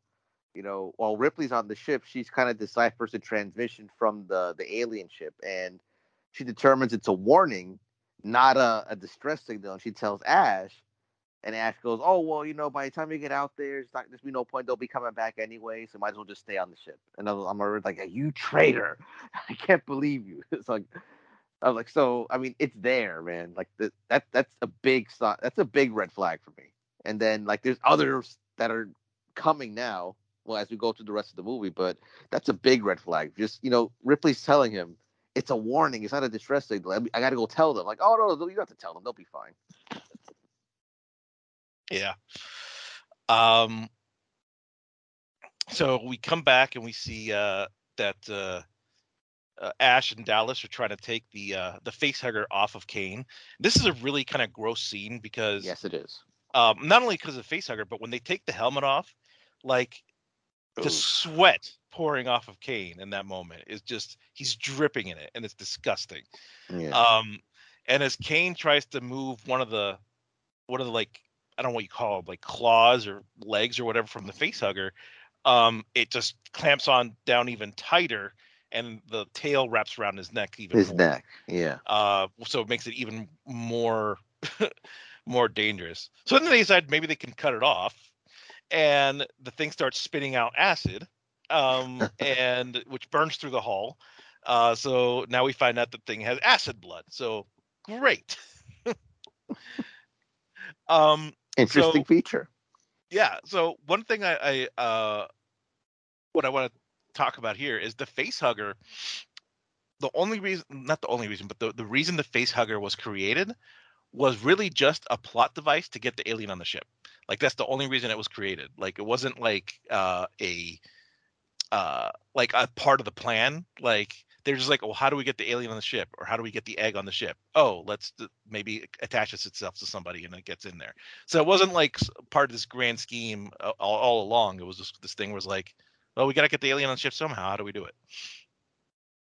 Well, they came up with a pretty damn good way to do it. So kudos to them. Um, and the the Dan O'Bannon credits uh, Walter Hill for the acid blood because uh, because it gives an extra element of tension because the creature won't be able to be killed by conventional ways like guns or anything because of the acid blood, which I thought Right. was interesting.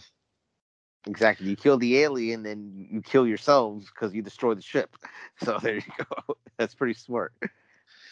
Um, so yeah, so this whole thing is stuck to Kane's face, and this is, I don't know, it's a pretty kind of harrowing sequence just to see like someone just laying there with this thing on its head. It's pretty. I almost find the facehugger a little bit worse than the actual alien itself.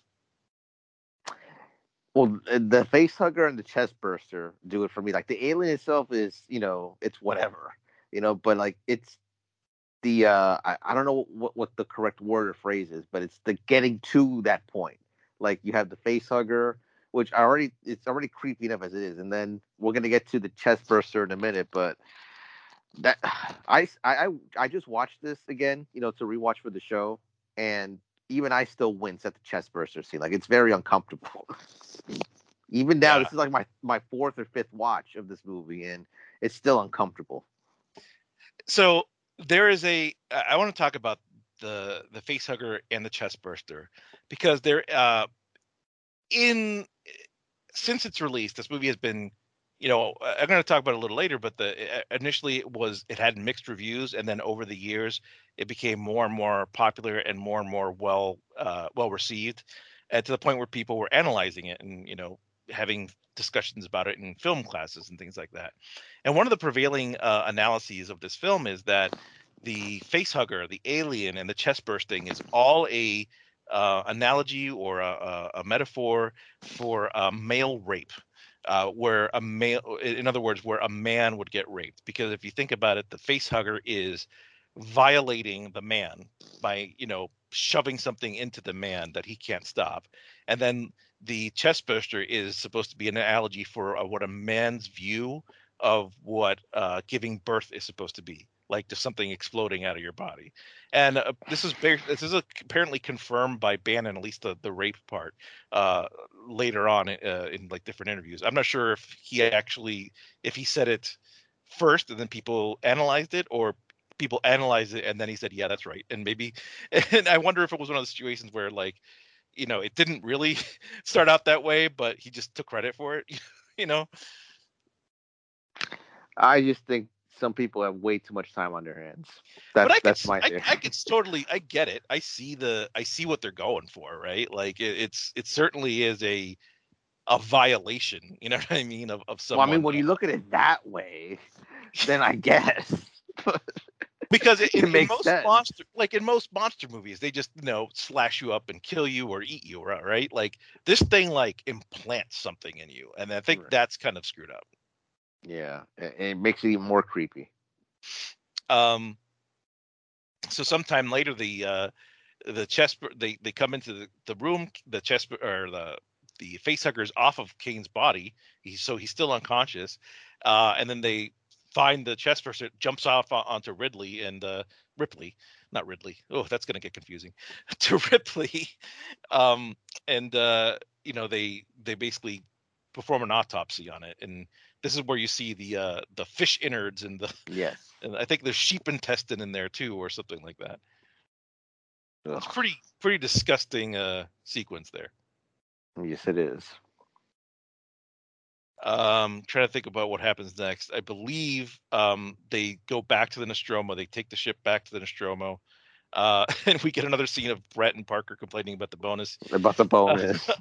Um, and Kane has now woken up and uh, uh, seems to be doing just fine. And this is where we get the infamous chest burster sequence. Um, uh, so what I like about this, and I'm sure you read this too, is that while the crew knew that something was going to be popping out of his chest, they didn't know how or what was going to happen exactly, especially the amount of blood that was going to happen, that, that was going to spurt out right. and the the crew have uh the uh, actors have all verified this that the reaction captured on scene on screen is their legitimate shock at what is happening to them because especially Veronica Cartwright who got blood spurted right onto her face Yes, right. That's a great moment. um yeah this is uh, this is the one of probably i would have to say one of the most iconic horror movie sequences of all time wouldn't you say i think this ranked right up there with the psycho shower scene um you know oh, I agree. uh I'm trying to think with with you know the the head spinning in the exorcist you know like this i think this right up there with that because it's it's you don't know when you you don't know what's going to happen and then when it bursts out of his chest it just just the look of shock on their faces is just amazing And and it's their like shoot reactions. That's what makes it even better. That's what that that's the uh that's the chef's kiss right there. Is that they're legitimate reactions. That's not acting. That's that's that's great.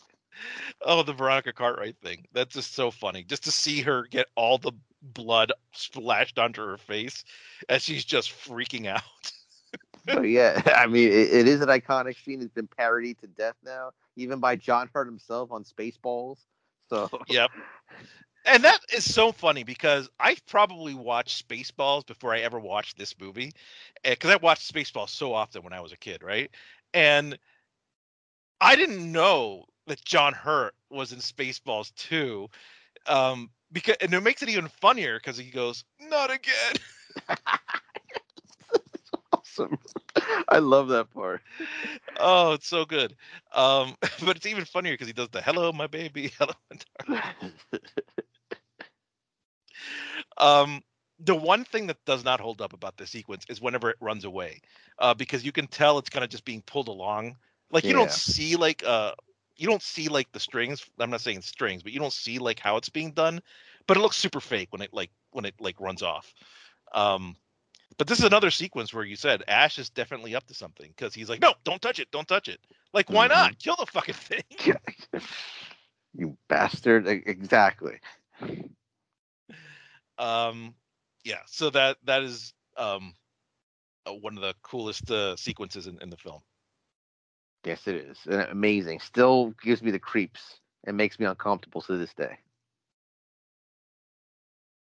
Um so now we've got an alien running loose and what i think is interesting is how it, the alien grows at kind of like an exponential rate like so when it bursts out of john hurt it's like the size of what, like maybe a football, like in Yeah. length, you know, and it's not that much much later. Whenever we get our first kill, well, I guess the second kill after John Hurt, uh, where Harry Dean Stanton is in like in like an engine room or something, and he sees that the he sees like some skin, like what looks like snake skin on the ground, and he like lifts it up and he's like, "What is this?" Or where we realize that it's shed its skin. Yeah. But by that point, when it finally kills uh, Harry Dean Stanton, um, it's enormous. It's like six foot ten, like I guess by like the guy's uh, in the costume's height. So it's interesting Yeah, that it, not that much time has passed and it's already grown this big. Yeah, and that's I think uh that it makes it even more interesting. Like, okay, this thing literally just came out of a guy's chest, and then like what an hour later, it's like the size of that, that guy. it's just it's crazy. It, it this thing is kind of interesting though, because like when you watch the film, like what is the point of the room he's in? He's like just sitting there with like dripping water on his face. There's like chains hanging around. Like, what is the point of this on a spaceship? Like, what does it do? and of course, like watching this movie the first time, you think something's gonna happen to Jonesy, the cat. But like, and I'm just kind of bracing for like, oh my god, he's gonna eat the cat, isn't he? And I'm just like waiting for it, and I'm just thank God it doesn't happen. But it's like you watch. I guess I must have watched too much Cannibal Holocaust or those Italian movies where like you see an animal on film and you just kind of wince because you know some sadist is gonna do something to it. So I see jo- Jonesy walking around there like, oh my god, the alien's gonna eat the cat. But thank God it doesn't happen. You know what though? It the cat has a perfect cat reaction during the scene. Like as as uh Parker is getting eaten or just killed by the alien, the cat's just like looking at just non-reacting at all. If it was a dog, the dog would be going nuts. The cat Yeah. just like whatever. Perfect cat reaction. Um, so what I like about that scene is that uh, you get a look at the alien, but you don't really like. It's not. You don't get a full view of it. Like you see, like it's like when it comes, like you see the side of its head, but not super clearly, right? Um, and then it like you see that it's huge, but you can't see its whole body, and then you see a close up of its face, but not the rest of it. So like it's giving you glimpses, but not but not exactly the whole thing. It's almost like Jaws. I mean, it shows you more than Jaws technique. did. Yeah. Yeah, it shows you more than Jaws did, but it, it's it, it it it does it gives you more without showing you more, right? Um, and it's it's really cool. Yeah, I love that technique. It's it's that whole um you know, it, it it's just give it's just teasing you with with the appearance to the point where like you kind of get like you know, let's show us the damn thing already. And you get just like, what does it look like? And it just makes you gets even more invested. Yeah, uh, super cool. Um, shortly there afterwards, um, you see Dallas is trying to. Well, first I think Dallas talks to Mother, trying to find out should we kill this alien, and the Mother is just saying does not compute or something like that. Um, so he's trying to track it down in like the like the ventilation pipes or something. And as they're watching, uh, they're watching like him on like the the monitor or something, and they're trying to tell him to get out. And then you get your next kind of glimpse of the alien as it great jump scare as like he turns around and all of a sudden it's there in the dark and like jumps out at him. And you know that dallas is gone. Um now what's interesting about this is that uh again when you're watching it for the first time you're probably kind of shocked because it seems like dallas is going to be the main character. Right. uh and then he's killed because he's the captain. So like you think he's going to be the main character and he's killed and he's killed off like halfway through the movie. But what's also interesting is that he was not supposed to die in the original script in the original script he doesn't die in this point. The, original script at the very end of the movie when ripley's trying to get out she comes across his body like cocooned. Like you see that the cocoons in the um in aliens? Like when they Right. like save like kind of cocoon them in like egg kind of things to like save them for later. Um and they cut that they actually apparently filmed that but they didn't but they felt it slowed the film down so they took it out um but yeah he was supposed to not die there he was supposed to be like saved for later Gotcha. Now, of course, with me, I I watched The Simpsons before I watched any movie in my life, apparently. So, of course, this the episode where Santa's little helper gets loose in the school's vents, and Willie's up there trying to track it down. That's ripped right from Alien, and I didn't know that. And then when I finally watched Alien and I saw that scene, I'm like, oh my god, that's from The Simpsons. they they parodied that scene like almost verbatim, or like they're tracking like the uh where Willie's in the van and the dog is like rushing across like really quick, like the alien did, and then like you, they're tracking him on the monitor, and you see the red dot getting closer and closer. Like, oh my god, this is from The Simpsons. This this is great. Like, I just started laughing at it. I'm watching it in Alamo, and I and I see this again, and I'm I'm just dying because this is like straight from The Simpsons. like I said, I see The Simpsons before I've seen anything else. So, to me, The Simpsons invented everything. That wasn't a um that wasn't a uh, uh Halloween no. horror. No, no, no. That's where uh that's the episode where Skinner gets fired because Bart takes the dog to school and the dog gets loose, and then the superintendent Chalmers fires. Oh, okay. Yeah, I, I don't. I don't. You, oh, we got to see that one. If you remember, you got to see that. That's a great episode. It's one of my favorite episodes. So, actually, I got a question for you. This the the Shining parody they do, where you know all work and no play makes Homer something something. Is that a Treehouse of Horror? Because I feel like it should be, and I don't feel like I saw it this year. Wait, wait, which one? This the Shining episode. Like was that the Shining is the Treehouse of Horror? Yeah. Is it an early one? Yes, I think it's the third or the fourth. I must have accidentally skipped it then because I was like thinking I should have watched it by now, but I haven't seen it come up. So I was like, maybe it's like part of like another episode. Yeah, the, the, the Shining is it's that one. It's that one. That's the first story. Then the second story is the time travel and then I can't remember what the third story is. Wait, what's the time travel? What's what do they do in the time travel? With the toaster? Okay, I remember? definitely must have I must have skipped over it. Then, oh, you that's that's one of the best ones, man. All right, I'm gonna have to go back and watch it because I you do. I, I, was I was like I know I, I feel like I, okay, okay. I remember now. It's the so the first the A story is the Shining, then the B story is the the the time travel, the toaster, and the third story is the Nightmare Cafeteria. Yeah, because the running gag in the whole episode is Willie tries to save everybody and he gets killed, and each of these three stories. All right, yeah, I definitely didn't see it. All right, I'll have to go back and watch it. Yeah. But anyway. um, so with Dallas and uh, Kane gone, Ripley is now the the captain of the ship. Um, she goes to mother and tries to find out what exactly is going on, and she finds out that uh, that the science officer is supposed to it got orders ahead of time that there's that he's supposed to gather the alien specimen and bring it back, and the crew is expendable, which of course infuriates Ripley. and uh, this is where we find out a bit of inf- more information about Ash, as he does something that's kind of terrifying. Uh, he attacks Ripley by right. shoving a magazine or, or, a book in her mouth, like a rolled up like manual or something into her right. mouth, so she can't breathe. And trying to choke and, her, yeah. And trying to choke her, and then that's when you realize this guy is stronger than he should be because she can't fight him off. And then uh, Parker comes in, uh, and he and uh, Lambert can't get him off. And then finally, he basically, well, I think you see him like sweat something white before they do this, but um Parker like busts his head open with like a with like a pole or something, and then his head comes flying off, and you just see white shit just spray everywhere, and you're like, "What the?" And then you realize, "Oh, he's a robot." that was that the first time watch has a big reveal, and it's like, and you just you're just thinking, okay, this movie's off the walls completely now. Like, what the hell is going on? um, and that's whenever and he becomes like a true villain in the movie. Um, what I find interesting is the the innards of uh, Ash are made of milk, caviar, pasta, fiber optics, and urinary catheters. Oh God! you should have just stopped in milk. and then um, the they get try try to get some information from Ash. Uh, uh, they kind of plug his head back in, and he basically just says, "Yeah, you're all gonna die. There's nothing you can do." Yeah, like that the that evil like villain.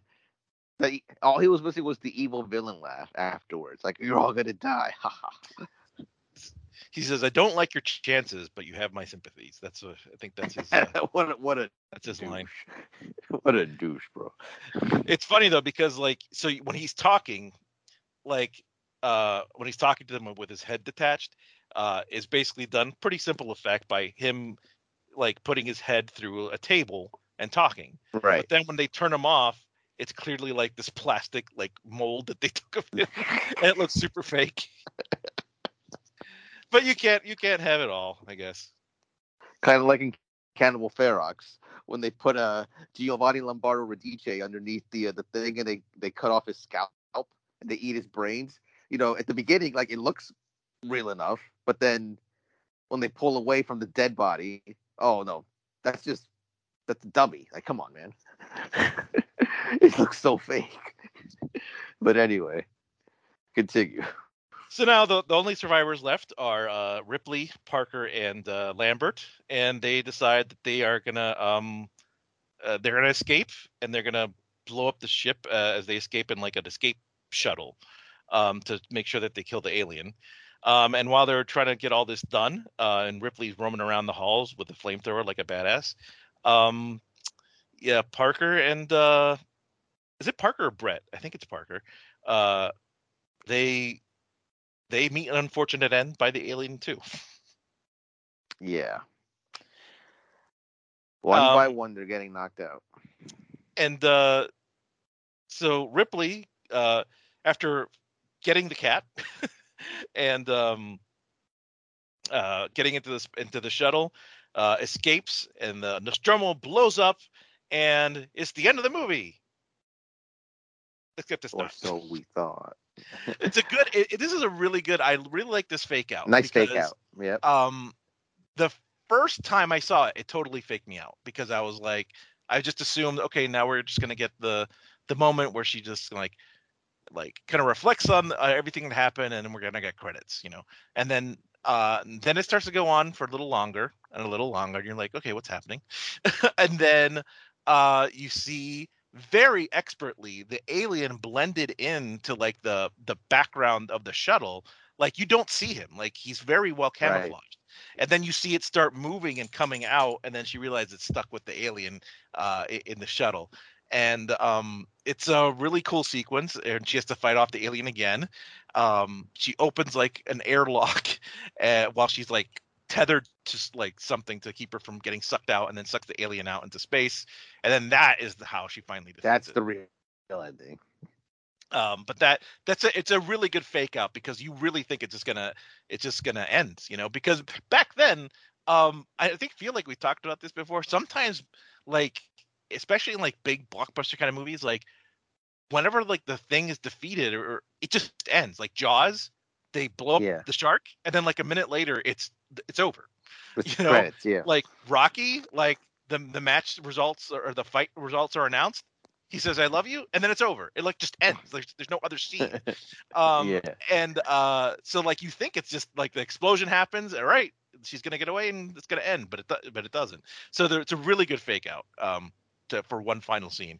And um, let me just say, uh, with the, if I could just be a disgusting man for a second, that uh, her little skimpy outfit that she has on at the very end there was very uh, instrumental when I was a young boy. All right.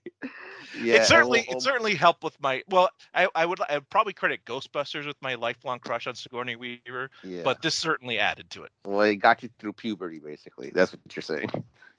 Um, yeah, I, I Sigourney Weaver's she's a queen. Um, I also appreciate that the cat survives. I'd go I was I'd gonna say hypersleep with her.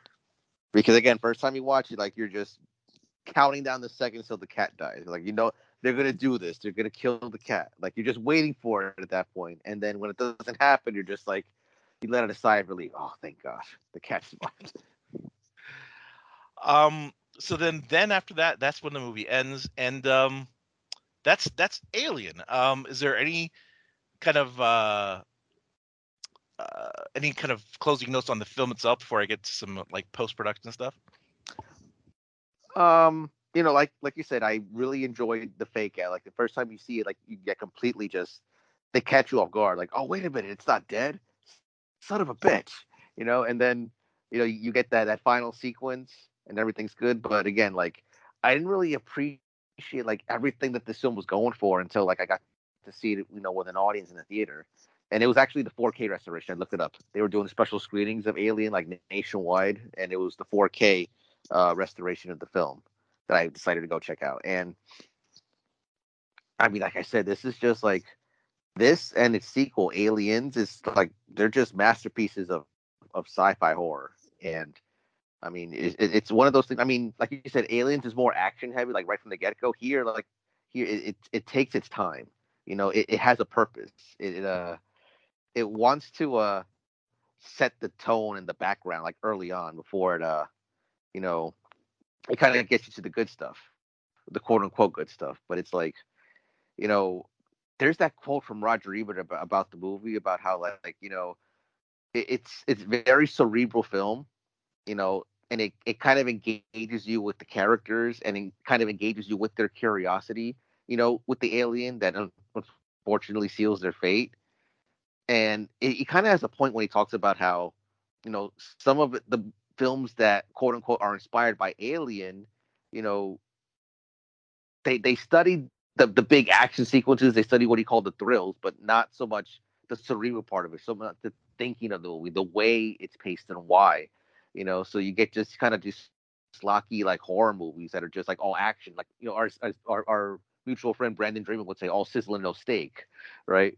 But uh, you know, but the Alien is different. Like Alien kind of just set the bar for those type of cerebral like horror movies. Like again, like you know, it, it, it takes its time building, and when it gets there, it becomes like you know a cat and mouse game with the alien, you know, uh, uh or as I called it, but you know, a, a slasher film in space, like the aliens just knocking them out one by one, and you know, other films in the future would replicate this model, but not as effectively, I think, as as Alien did here. And this it truly was a pioneer.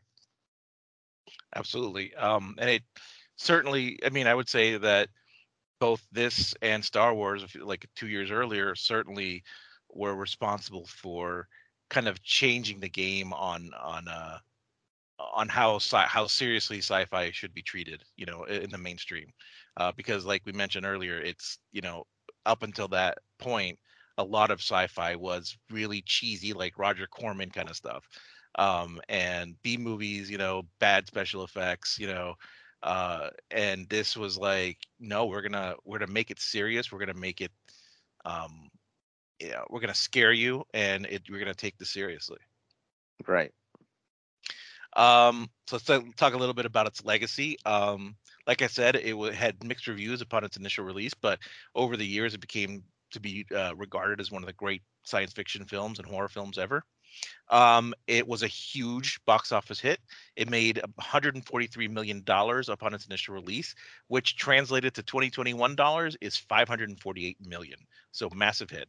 Um, although because of this, uh, even though because this movie had uh, had become had made so much money, there was some.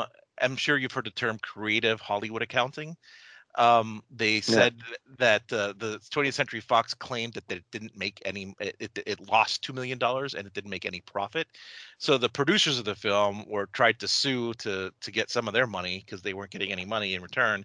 And finally, they uh, they were they settled because 20th Century Fox realized that they wanted to make an Alien 2, or as it became known as Aliens, and they couldn't really justify making a sequel if they were claiming that the movie didn't make any money. Ah. So, so that's how they ended up getting their money. Um, and speaking what, of what sequels, sneaky suits, yeah, I know, right? And it's kind of like how they, they they claim that Back to the Future to this day it has not made any money. It's like, come on, guys, the, the, those creative accounting practices are so uh, talking out your ass. They're so they're so lame. But speaking of sequels, the movie, uh, you know, it was a massive success. It launched uh, not only movies, it, it, launched books, it launched comic books, it launched video games, toys. Um, the we got Aliens in '86, we got Alien Three in '92, Alien Resurrection in '97, Alien versus Predator, uh, Alien vs. Predator Requiem, and then we went into the uh, Prometheus and Alien Covenant sequels. I believe there's another one in the works because there always there seems to always be another Alien movie coming. Um, uh, as we mentioned, also got parodied in Spaceballs and probably other movies, so it had a profound, you know, effect on future sci-fi films as well. Um, the Academy Awards, it was nominated for two Oscars uh, for Best Art Direction and Best Visual Effects. It won Best Visual Effects. Uh, it beat out uh, 1941, The Black Hole, Moonraker, and Star Trek: The Motion Picture. Um, but it lost Best Art Direction to All That Jazz, which is interesting because I feel like I've seen All That Jazz. All That Jazz is a great movie. Uh, Fosse, Fosse, Fosse. um, it's a great movie, but I don't see how it has better art direction than Alien. But who am I to say? Yeah. uh, three Saturn Awards for Best Sci-Fi Film, Director, and Supporting Actress for uh, Veronica Cartwright. Interestingly enough, uh, who I think is like the the weak link of the acting. um, uh, Hugo Award for Best Dramatic Presentation. It was also selected for preservation in the United States Film Registry. That's and right. on AFI's list, I always like these. It was ranked number six in the 100 Greatest Thrills. Uh, Ripley was ranked the number eight hero in their 100 Heroes and Villains, and the Alien uh, was uh, ranked at number 14 in the 100 villains. Um, and it was also ranked the number seven sci-fi film of all time by AFI. Um, the top 10 were in, in, in from 10 to 1 were Back to the Future, Invasion of the Body Snatchers, the original, Terminator 2, Alien, Blade Runner, The Day the Earth Stood Still, A Clockwork Orange, E.T., Star Wars, and 2001. So it's in good company. Wait a minute. Clockwork Orange is sci-fi. Yeah, it's, it's sci-fi. takes I place in a in a dystopian future and it's uh uh you know with some scientific techniques to yeah it's sci-fi Oh, okay, okay, okay. Well, now that you say, okay, okay, fine, I accept. But it's just, I, I, I, heard Clockwork Orange. I'm like, wait a minute, that's sci-fi. Well, I guess it is. but i mean it's in good company with those films so it is. um yeah and then that's pretty much all, all i'll have to say there unless there's anything else you want to talk about it's it's legacy Or just one quick thing, because of course, like you know me, I like to collect a lot of sleeves when it comes to my Blu-rays now, and if, I should not be surprised by this, but of course, our friends the Italians created an unauthorized Alien 2. yes i have heard of this. Uh i have it's like aliens on earth or something like that right? The Alien 2 on Earth, which of course, yes. remember, there's an unauthorized Italian Terminator 2 called Shocking Dark, but in, in Italy, it was released as Terminator 2 in like 1970, uh, whatever. No, no, it was like 1981, 1982 it came out, but still way before ter- the official Terminator 2 Judgment Day. But I digress. Gotta love those wacky Italians. oh man that's good stuff But anyway, yeah, that's the, that's it from me. Um, so you can watch. Uh, so I looked it up. You can find um, it's streaming on Fubo, which I've never heard of, uh, and DirecTV apparently, and AMC Plus if you have subscriptions to those. Otherwise, you can rent or buy them on most digital platforms. The cheapest options seem to be Apple TV, Amazon, and Vudu. Um, so there you go. Obviously, we would we as physical media buffs would always recommend you buy the physical medias uh, of the movie. I think we both talked about that. We both had the Alien quadrilogy set on Blu-ray. Um, I would love to, you know, pick up the 4K at some point. Um, I believe it's it has a 4K restoration. Yeah, you just yes, said it does. Yep. yeah. So I, I'll probably pick that up soon. But um, but you know, the Blu-ray looks really nice. So you know, it, it look it looks really nice and crisp on on, on a nice TV. So um, and that's that'll do it for our Halloween episode. So uh, I hope you enjoyed it. And before we go, we got to pick our next movie. Um, so there should be two more movies in the rest of the year. So we usually do a movie in November and then a Christmas movie in December. So uh, we'll probably pick the Christmas movie next time because, but we'll just pick a regular movie for this next time. So let's uh, roll out the random movie generator All and see what we've got. Let's go. Stand by.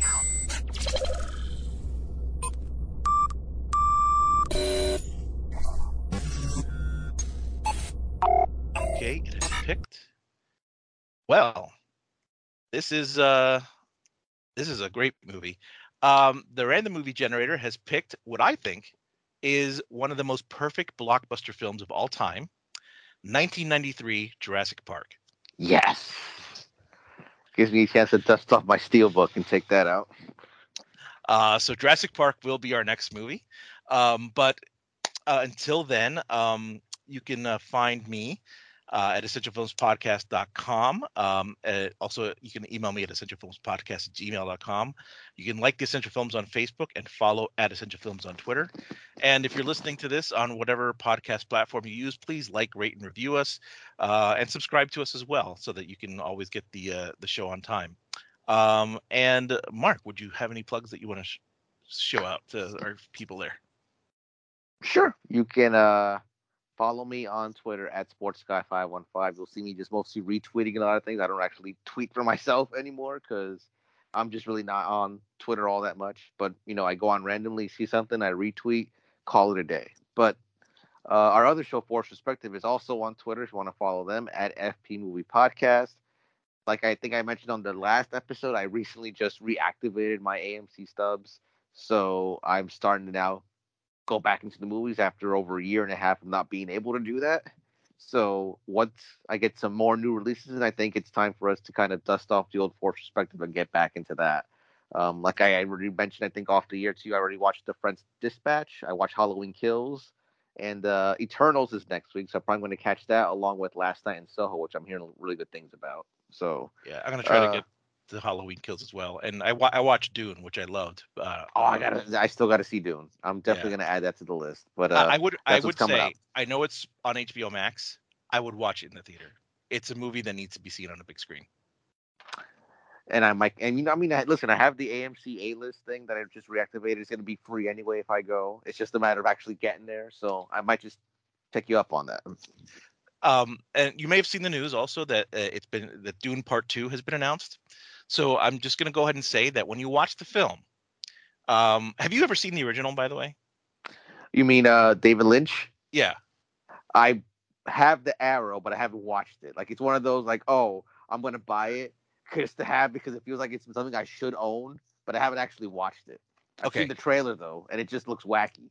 it is wacky and the thing is is that so i've read the book and i've watched the movie like a hundred times so if you watch the original david lynch movie it's not going to make a lot of sense because they're trying to cram this enormous book into like a two and a half hour movie Yeah. and they have to like skip past a lot of plot or not even skip but just like get through plot points really quickly and um but i have seen that movie legit probably like 30 times in my life and i've probably seen it like once a year for like the last 30 years probably even longer than that uh Really? and uh, yeah no because it was my dad's favorite movie and he would watch it all the time wow. and uh, it was one of those things. It's it's one of those weird traditions. Like uh, he would watch it around Christmas time, so I, I, I kind of associate it with Christmas.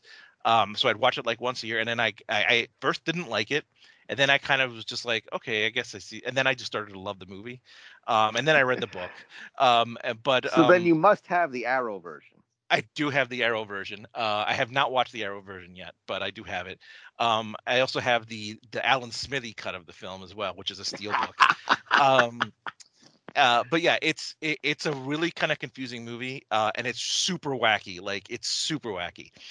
Um, the the Den- the Denis Villeneuve movie is much more coherent, and it's much more like epic in nature, and it makes more sense if you pay attention. It's still pretty like the the subject matter is still pretty dense, so like you got to really pay attention to what's happening, or you might be a little confused. Um, but it makes more sense and it's it's not nearly as wacky. But here's the thing: is that it's two and a half hours, but about the same length as the original movie. But it's it ends about halfway through where the original movie is. So like, it's half the story is told, and it kind of ends like Lord of the Ring, like the first Lord of the Rings movie, where you're just like, wait, what's gonna happen now? Um, Yeah. So just be beware that's gonna happen. But they announced Dune Part Two, so you're gonna get the other story, the rest of the story. But just know that it kind of ends kind of abruptly. Well, I'm just glad uh Dune 2 was a definite because I think that's what uh, Denny was worried about for a little while. Like, oh, if this doesn't make any profit in the at the box office, they're not gonna greenlight the second one. So what's I mean, the point? I'm But, uh, surprised they didn't just do like Lord of the Rings style and just shoot it all at once, you know, and then like separate them out like into two movies. I like, that's that's what, what he I- was gonna do, but I mean, I don't, I don't know what his thinking is. But you know, either way, at least you know, good news. We are getting the chapter two or whatever they're gonna call it. So Yeah. So Uh, just I just wanted to warn you when you go in, it's get the movie's gonna stop like right when like you think things are about to happen. It's gonna stop and go, okay, end the movie. You know, you know what I mean? So, uh, it, it, it, I think it's excellent. But again, I have a lot of history with the material, so Right. it's it's I'm probably biased. But even even if you don't like the the the the story that's being told, you're gonna appreciate the visuals, like the cinematography, the costuming, the visual effects, the the the art direction. It is an amazing looking film. So um just putting that out there. Uh you got to watch it on the big screen. I think I'm gonna take you up on that. Um but anyway, uh that's that's my uh kind of l- last minute recommendation before we kill off the show here, but uh Jurassic Park is our next episode. Uh anything else you want to say before you sign off? I mean, uh, I don't know. I mean, we're, we, you, you're thinking about. Uh, oh, see, now I, I butchered the quote. I'm trying to do the Jeff Goldblum quote. Like, you didn't stop to think whether you should, but I forget how he said how he starts that quote. Um you were so concerned with uh Whether or not you could, you, didn't stop to you think could. They you didn't. should. Yeah, exactly. I use go, that quote all the time whenever I like see something like weird in like a grocery store. Like, like sometimes you see like weird Oreo flavors, and you're like, why did they do this? Yeah, they got the Lady Gaga thing, and I'm like, um, okay, good for All you right. guys. um. Anyway, that'll be our episode. Uh, thanks for listening, and um, this is Adolfo and Mark, last survivors of the Nostromo, signing off.